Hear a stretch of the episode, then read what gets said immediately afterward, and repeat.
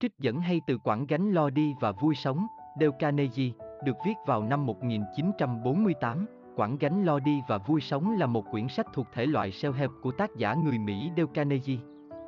Đọc quyển sách, bạn sẽ học được cách để có thể sống vui mỗi ngày, bớt lo lắng và sống vui vẻ hạnh phúc với những năm tháng cuộc đời mình.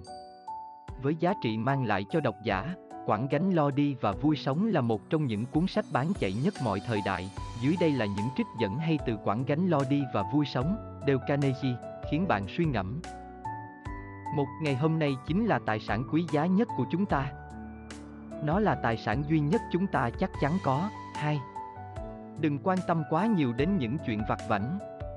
Hãy nhớ rằng, cuộc đời quá ngắn ngủi để xét nét những điều vụn vặt. Ba, nếu bạn và tôi không kiếm được việc để làm, cứ ngồi không mà nghĩ vớ vẩn, thì có một bầy quỷ dữ sinh ra và đục khoét, phá tan năng lực hành động và ý chí của ta. 4. Nếu bạn chịu bỏ thời gian để đảm bảo thông tin một cách khách quan, không thiên kiến, những mối lo âu của bạn sẽ bay hơi dưới ánh sáng của tri thức. 5. Cách duy nhất để làm cho quá khứ trở nên hữu ích là dũng cảm phấn tích những lỗi lầm đã qua để tự rút ra bài học rồi quên hẳn chúng đi. 6. Điều quan trọng không phải là biết chuyện gì sẽ xảy ra trong tương lai, mà là biết nên làm gì với hiện tại. 7.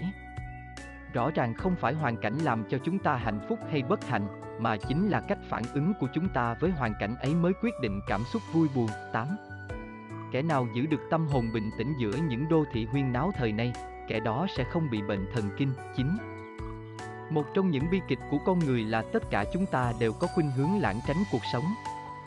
Thay vì ngắm nhìn khóm hồng đang nở rộ trước hiên nhà, chúng ta lại mơ về một vườn hồng huyền ảo ở tít tận chân trời xa. 10.